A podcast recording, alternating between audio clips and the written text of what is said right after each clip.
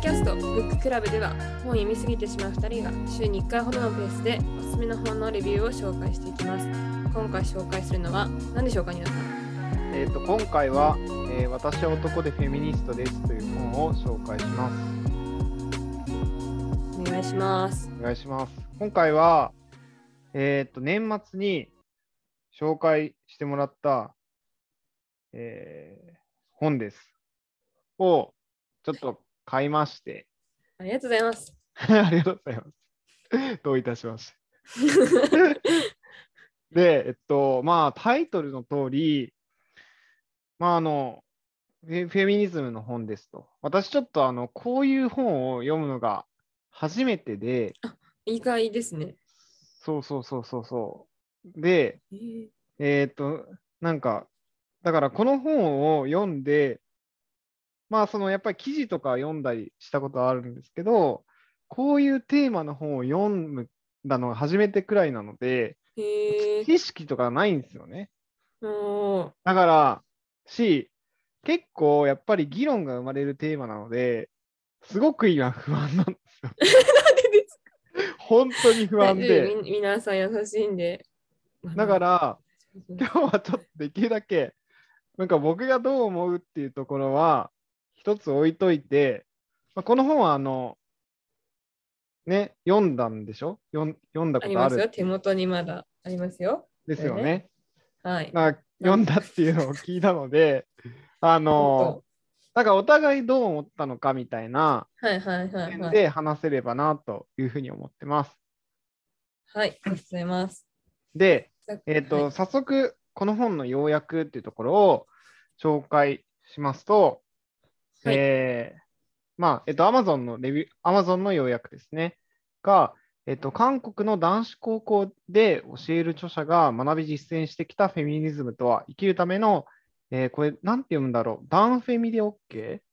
ダンフェミなんですかね。なんかダンフェミでいいんですかまあ、男のフェミニズムということで、うんダウンフェミ宣言というふうに書かれていますと。うんで、えっ、と、もう少しこう詳細として、2018年に刊行後、韓国各地で話題になり、えー幸せな朝の読書推薦図書や、えー今年の青少年教養図書にも選定された本格ダウンフェミ入門書、えー初の翻訳というふうに書かれています。で、あの、であの東大の、えっ、と、なんだっけ、上野千鶴子先生とかも、えっ、と、解説、推薦、解説文を書かれていて、非常にこう推薦されているような本です。うんで、えっ、と、まあ、勧められたっていう前提はあるんですけど、やっぱりすごく読みたいなと思ったのが、うん男性っていう、で、かつこの人は多分ヘテロセクシャルな人で、えっ、と、まあそういう観点からフェミニズムを語ってる本って、まあ僕もあんまり聞いたことがなくて、で、どうしてもやっぱり当事者研究が多い分野っていうのは知っていたから、うん。まあ、やっぱりこう、なんて言うんだろう、こう、そういうのを読むことに対しての怖さだったりとか、あとはなんかこう、共感本当にできるのかなみたいなところがあって、なかなか読むきっかけが作れなかったんだけど、同じ、いわゆるまあ国籍は違うとはいえ、まあ、この方がこう韓国人の方なので、国籍は違うとはいえ、その、まあ、同じこう男性で、ゼロセクシャルというところで、うんまあ、なんかすごく自分が学び取れる部分があるんじゃないかっていうふうに思いまして、えー本を読みました。で、どうしようかな。その、う なんか。もうビビってますか？大丈夫ですよ、全然。全然そうねどうでしたか？読んでみて、実際なんかここが勉強になったなとか、ここはめっちゃ印象残ってるなとか。はいはいはいはい。そうだね。うーんと、えーっとね、まあ、難しいな。なんか、やっぱりこう読む、読む中ですごく一貫して思ったのが、はい。あの、すごい差別っていうのは、これ、ひ書かれていたことで、差別っていうのは歴史的根源とすごく紐づいてるなっていうところはあって、うん一応こう結構ね、歴史を知ろうと思って、2本くらい論文を読んだんですよ。こう韓国のジェンダーの歴史みたいなうん、おお、すごい。論文を読んで、えっと、思ったのは、やっぱりこう産業構造が前提としてあって、うんまあ、マルクス的にその上にやっぱりその文化であったりとか、ジェンダー感っていうのが生まれてる側面あるなっていうのは思った部分が一つあると。やっぱりその、えっと、資本主義である以上、こう稼ぐやつが偉いみたいな構造になりやすくて、その中で、えっと、女性が、えっと、まあ、稼がないというか、まあ、家にこう尽くすっていうこう立場で、えっと、夫とか、まあ、こう稼ぎ柱に対して従属的になってしまうっていうのは、うんと、日本でもあるし、韓国でもあるんだなっていうのは、えっと、すごい思ったし、まあ、そこまでは抱えていなかったんだけど、女性が自由になっていくために、やっぱり社会進出をしていくさせて、していかなきゃいけないっていうのは、すごい、女性が社会進出しやすいような社会にしていかなきゃいけなくて、まあ、そのためには、いわゆる雇用機会の均等もそうだし、えっ、と、なんでこうい、いわゆる出産とか育児で職場を離れなきゃいけないのかみたいな議論もうん、離れてこう不利になるこう環境があるのかみたいなのは、すごくおかしいなって思えるきっかけになった。うーんうん。なすごいじゃないですか。ありがとうございます。すごい一歩ですね。うん。へえ。じゃあ今まではそこまでそういう視点がなかったところが新しく加わっていったっていうところもある感じなんですか？そうですね。なんか、自分がそうだったら、やっぱ理不尽を感じるなってっていうのは、やっぱり読んでて思った。へえ、すごい、すごい本ですね。そういう意味だと。いやもうなんか私、男の人じゃないので、ちょっと、うん。あーまあわなんかどういう本なら男の人も納得して 腹落ちしていいわゆるヘテロセクシャルなうん。あの、えっとシスジェンダーの男性が腹落ちして読める本かなっていうのをねすごい普段考えるんですけどすごい腹落ちしたっていうことですねそういう意味だとね。なんか純粋に、その、この人の立場から話してるっていうところもあるんだけど、それ以上のものがね、なんか、言語化はうまくできてないんだけど、確かにこれ、男がそうだったら嫌だな、みたいなのは、すごいあって、これはなんかやっぱり、えっと、学術的に言うと、なんか風風子っぽい話なんだけど、なるんですけど、えっと、ぱり男性だからこうとか女性だからこうっていうふうに押し付けられて、えっと、その仕組みの中でやっぱり生きていくっていうのは、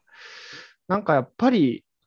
ね、おかしいことだよね。自由を奪ってることにもなるような気はしていて、うん。で、だからやっぱりこう男性的なその差別、男性っていう性を男性に対して押し付けることの差別による弊害みたいのあるよねみたいな話も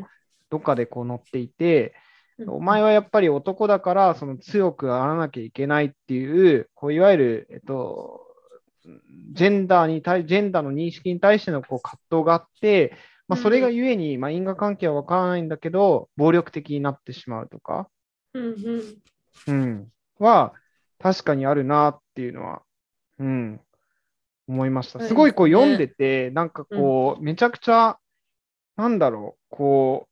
なんでこうなってんだろうみたいな苛立ちが生まれたというか、こんなになんかすごい読んでてこれじゃいけないなって思う本がなかなかなかったなっていううん気がしました、本当に。確かになんかこの本のだから最初がお母さんの話で始まるじゃないですか。うんうんなんかあれがすごい私的にもなんかそのこのえチェ・スンボムさんの自分の、まうん。あ、環境の話をすごいしていて、なんだけどそのお母さんが最後にすごい頑張っていたにもかかわらず最後には子供が自立したらうつ病になっちゃってみたいな。これでよかったんだろうかっていう始まりじゃないですか。そういうのとかも多分なんかこの人男兄弟だしそういう家族の中ではなんか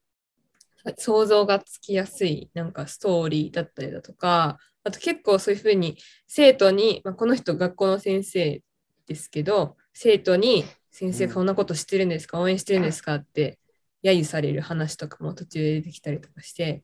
だからそういうのって普段あのちょっとジェンダー論的なやつ読まなきゃいけないと思ってはおりますけれども、ちょっとあのそう言われるの嫌なんで、みたいな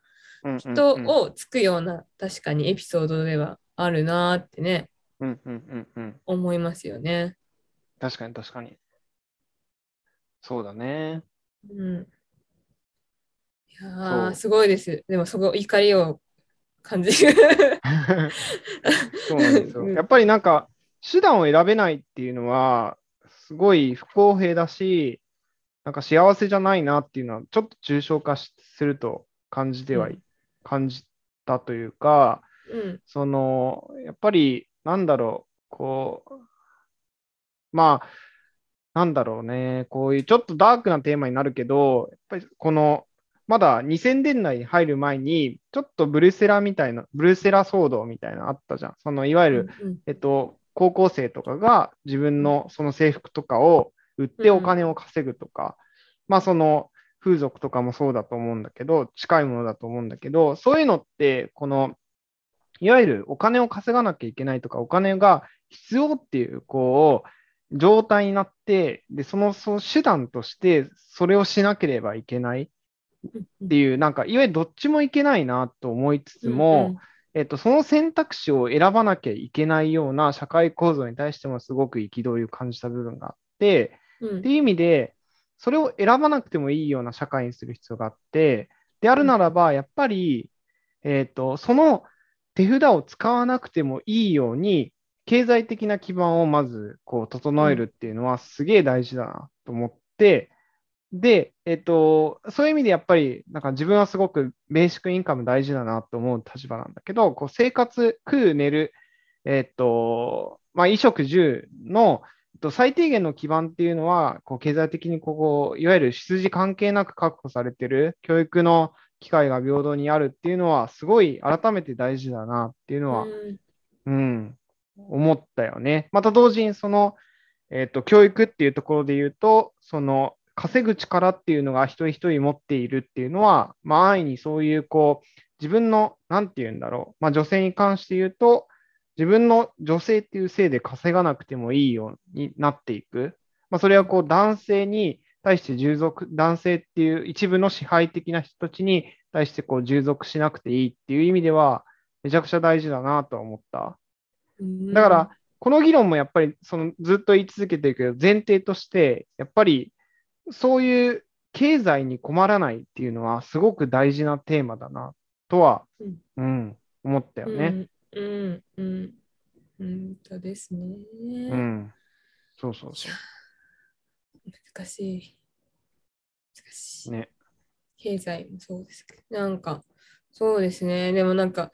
なんか私もすごい、なんか私がすごい最初に、あ、違う世界を見てるなって、すごい思ったのが、うんあの、大学2年とか3年とか、2年生で、向こうが大学3年生の、あの、男性のうん。学生さんと私は話してて、あの留学中だったんですよ。で、あの帰国したらその人は就活しなきゃいけないっていう状態で、うんうんで、それでその話になってて、でなんかのきっかけででも、なんか女の人は育休産休とか考えますよとか言って私が。そこがフレンドリーかとかそういうのに対して。ああ、でもそれが普通ですよ、みたいな。そう、私が話して、で、でもそういうの考えたことないっていうか、なんか、僕的には、なんか要は、稼いでお家に還元するっていうのが、でしかキャリアのことを考えたことがないから、みたいなこと言って、あ、そっか、みたいな。なんか私は逆にもういつか中断するものとして、どこかで中断せざるを得ないものとしてキャリアを考えてるから、なんかその時点で。で全然違うなって思って、マジかみたいな。でも当たり前なんですけど、稼いでたらいいって思ってんのかとかって、今の時代とか思ったりもしたんですけど、まあ大学生なんでね、お互い、まだ世の中のこと知らないので、あれですが、うんうんうん。なんか、なんかその時点で結構違うなって思ってて、うんうんうん。それもまさしく経済とか稼ぎ方の話とかにもうんつながってくると思うんですけど、なんか就職の時に結構突きつけられた感はありますね。大学生くらいまでは、なんか、まあね、あの、今日本だと医学部の入試の話とかもあるにはあるけれど、うんまだね、偏差値高い方が勝てたりする、点数取れる方が勝てたりする、あるいはアピール力があったら勝てたりする社会だけれども、なんかいざ社会に出るとそういうので制限されるっていうのをなんか去年くらいまではすごいもうどうしたらいいんだろうみたいな。無理だなって感じですごい思ってましたね。うんうんうんうん。確かに確かに。結構自分はそういうのを避けてきちゃっそういうなんか偏った考え方をする人たちとは結構関係性を断ってきちゃってるかもなともまた僕は思っていて、うんうん、その、まあ、今の会社はすごく、まあ最近 D&I もめちゃくちゃ力に入れてきてはいて、D&I? あ要はダイバーシティインクルーああ、なるほど、なるほど。そう。で、えーっと、だいぶ理解がある人たちが多いわけだよね。で、で、それをまた僕は危険だと思ってて、その理解がない人たちに対してこう、共感しようというか、その背景を知ろうとするみたいなのは、うん、すごい自分自身重要だなと思っていて、うんうんえーっと、これはすごく今日もう一つ話したかったテーマで、えーっと、その、やっぱり自分が過ごす時間っていうのを会社に全ベットしないってめっちゃ重要だなって思ったのね、この本読んで。で。これは、その会社っていうのは、その理念に共感して集まってきてる人が働いてるから、えっと、まあ言い方変えると社会ではないんだよね。うんうん、で、社会っていうのはやっぱいろんな価値観を持っていろんな能力を持ってる人たちがいるから、やっぱりそことの接点がなくなってしまうと、なんかだんだん視野が狭くなっちゃうなっていうのはすごい思っていて、まあいかにこう、その多様性を大事にしてるみたいな、こう会社で働いてたとしても、まあ多様性が大事にしてるとはいえ、能力が前提になってたりするじゃん、やっぱり会社って。学校もそうだと思うんだけど。だから、やっぱり、えっ、と、この、その、いわゆる仕事ができる人たちの中だけで過ごすっていうのは、すごく大きな機会損失だし、見えるもの見えなくなっちゃうなっていうのは、あの、すごい思った。へえ。最近その、えっ、と、これ結構好きな会社で、10X っていうあの小売りの DX をやっている会社の、うんえっと、社長で、えー山本さんっていう方がいらっしゃるんだけど、その方が、なんか最近東京から大阪に引っ越されたっていう話をされていて、これ背景としてはやっぱりあの全国にいわゆるサービス展開をしていくこう企業が、まあ、東京でしかこういわいわゆるそのサービスを作っている人たちがいないと、感覚がやっぱり関西の人とずれてくるんじゃないかみたいな。話をちょっとされてはいて、すごいめちゃくちゃ共感するなと思っていて、やっぱり、いろんな地域で暮らしてるこう社員が多いっていうのは、すごいその部分だけ、えっ、と、やっぱりその地域に対してこう理解してる人たちが集まっているっていう意味でもあるから、まあ今ってこの前、そのコロコロナ禍の話をしたけど、まあどこからでも仕事ができるようになっているとはいえ、やっぱりこう各地域にいるメンバーがいるっていうのはすごい大きな強みになるはずだなっていうのは、うんううんん、めちゃくちゃ思うんだよね。うんそうそうそう。だからそういう意味では、ちょっと話は飛躍するけど、多様性を育むのであれば、えっ、と、まあ、いろんな地域、まあ、の生徒を、まあ、募集して、で、その生徒を、なんか地域から、それぞれの地域から あの、参加させるとかっていう、その意味は、確かにあるかもな。まあ、うちの大学は、AIU はある意味、そのいろんな地域から集まってるからこそ、なんかそういう、うん。なんか面白さは確かにあったなとか思ったりするぐらいの話で思いましうん。まあ、大学になったらね、そういうのが一気に増えるけど、高校までだとなかなか、中た。等教育、初等教育だとなかなかないっていうのはね、ありますよね。それで、まあ、いろいろ本当は混ざるべきだってところもね、そう。うありん。ますよね。そうそうそう。だから、結構同質性、コミュニティってどうしても同質化するから、この同質性からいかにずらす時間を作るのかっていうのは結構大事だなと思っていて、で、その手段が多分移動なんだよね。うんうん。移動で、えっと、どっかに移動して、オン、オフラインでどっかからの刺激を受けるっていうのは、自分の同質性からちょっと一歩出るために必要で、まあ、これはあの、東博樹さんが言ってたことに近くて、うんうん。なんだっけ、あの、うん。弱いつながり？あ弱いつながりか。弱いつながりっていう本で紹介されていた。まあ、旅をすることのメリットにつながってくると思うんですけど、なんか、いわゆる自分がいるようなこう環境を変えて、他の刺激を受けることによって自分の考え方も変わるので、そういう意味でやっぱり、この、例えば男性ばかりのこう社会であったりとか、能力が高い人たちばかりのこう社会で過ごし続けるリスクっていうのはめちゃくちゃあるなとか、分かろうとするんじゃなくて、自然にそういう人たちしかいないから分からなくなってしまうっていうのは、全然あり得ることなんだなっていうのは、ちょっとこの本を読んで思います。確かにね、難しいですね、同質性が。まあ、自然とそういうのが人の集まりになりますね。共通点がある人たち同士で集まっていくっていうのがね。うん、確かに確かに。うん。なるほど。あとなんかこの人もすごい本の中でなんか男なのにフェミニストでなんなんみたいな感じのことをよく言われてきた。ところを送って書いてますけど、なんか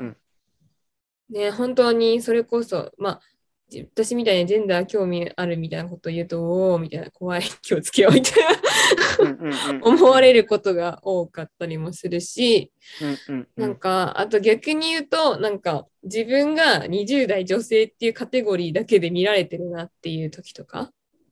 すごい嫌なんですよね。なんか自分の実力とかじゃなくて、あー、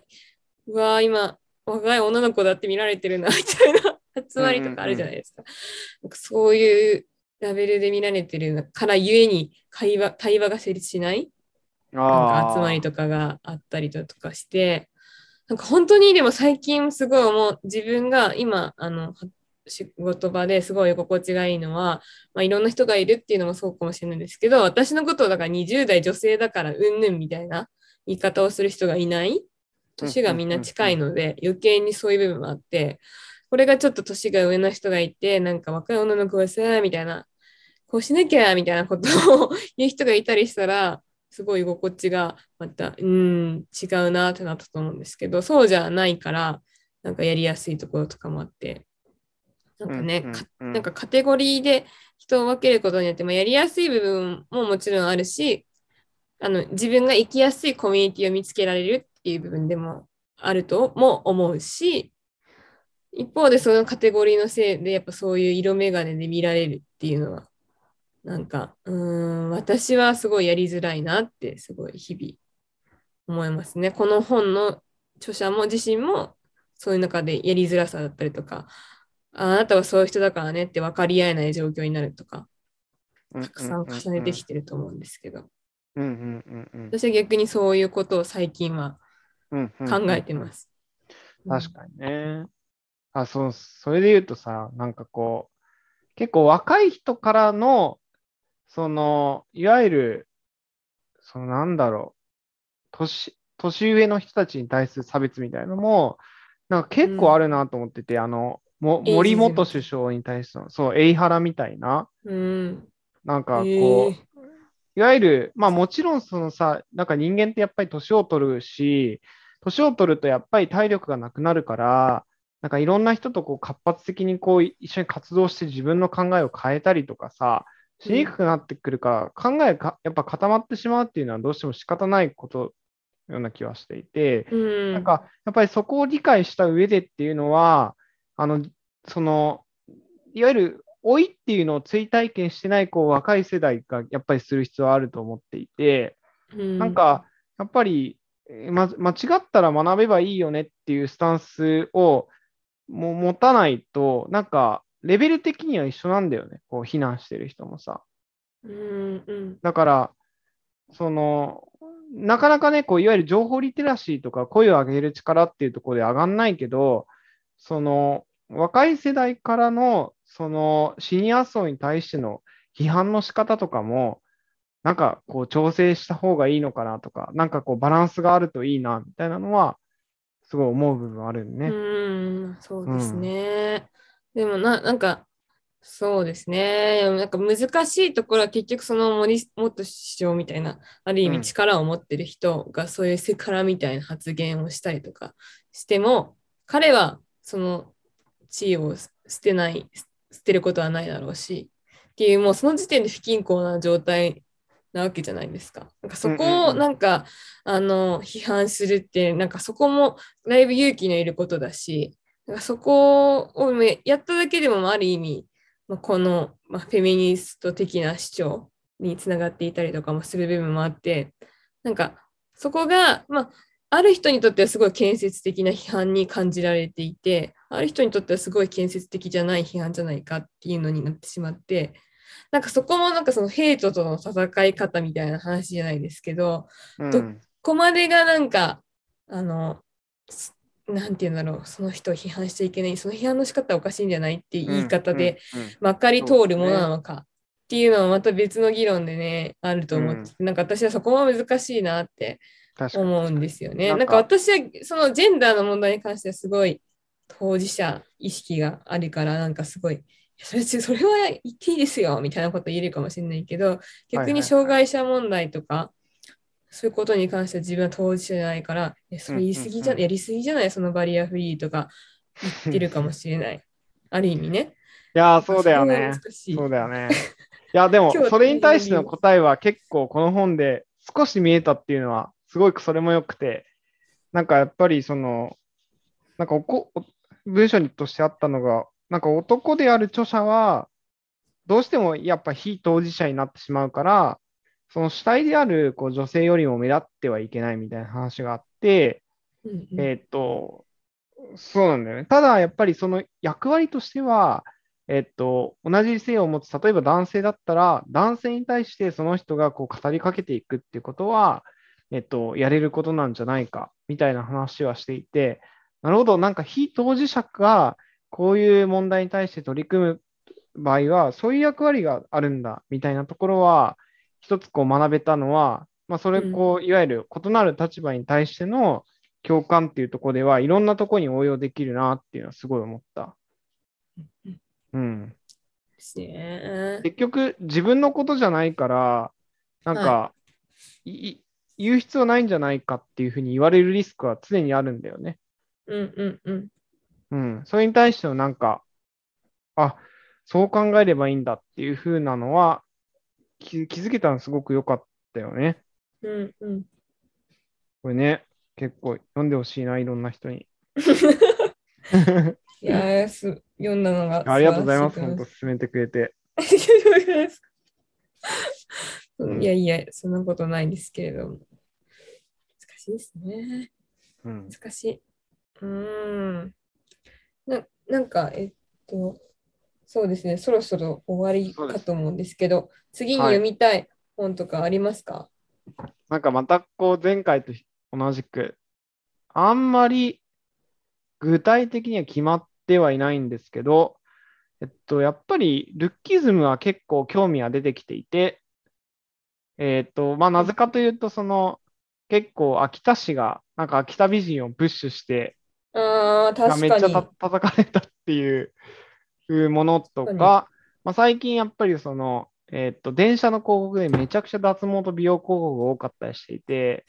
あれもなんかジェンダーとルッキズムの話だなとは思っていて、まあ、とはいえやっぱり、えっと、外見がやっぱりすごく大事みたいなところはあるから、そのあたりはちょっと追ってみたいなと思っているのと、あとはテーマで言うと、なんか男性学みたいなのも多分流行ってはいて、うんうん、えっ、と、そう、そのあたりも、その、いわゆるさっき話したちょっと男性じゃなきゃいけないみたいな、男性らしくいきゃなきゃいけないみたいな話とかもまたちょっと逆方面として見てみたいなとか、あとはなんかこれをもう少し刑事上学として扱ってみたいなみたいなところもあって、えっ、ー、と、まあ、フーコーもそうだし、最近だとあの、ジュリス・バトラーとかね、結構気になるなっていうところです。強いですね。はい。あすごい。なんかダン楽しかった。楽しかった。はい、男性って意味だと、日本だと、あの、そうですね、清田さんっていう、さよなら俺たちっていう本が、一昨年かな。うんこれもおすすめです。あ初めて青い本聞いた。へえ。さよなら俺たち。あと、さっき私が話した、なんか、これはヘイトに対してやりすぎなのかみたいな話は、これも韓国の本なんですけど、ヘイトを止めるレッスンっていう本を、パラパラって見た時におすすめ出てきたうん。すごい私もそこを考えさせられて、うんうんそれは言い過ぎだよって、私、その人も差別の研究者なんですけど、それは言い過ぎじゃないかみたいなことを言ったら、すごい批判が返ってきて。でも確かに当事者の立場になってみたら、そう、そのそういうふうに言い過ぎだって言った自分はちょっと違ったかもな、みたいな話とか出てくるんですけど、なんうんうんうんかそこの線引きってね、まあ、難しいなって。うんうんうんそういう意味でも、この本はちょっと面白いかなって思うんですけど、韓国で今、こう一連のなんか、差別、ヘイトとか、うん。フェミニズムにうん関する本がすごい出てるので、うんあの韓国フェミニズム系、もう一連の翻訳本がたくさんあるんですけど、まあまたって感じですね。ありがとうございました。いやありがとうございました。なんかいろいろ新しい興味というか、芽生えたような気がします。はい。はいということで、ありがとうございました。はい。以上で今回の収録は終わりとなります。今回紹介したのは、私は男でフェミニストです。でした。次回もお楽しみに。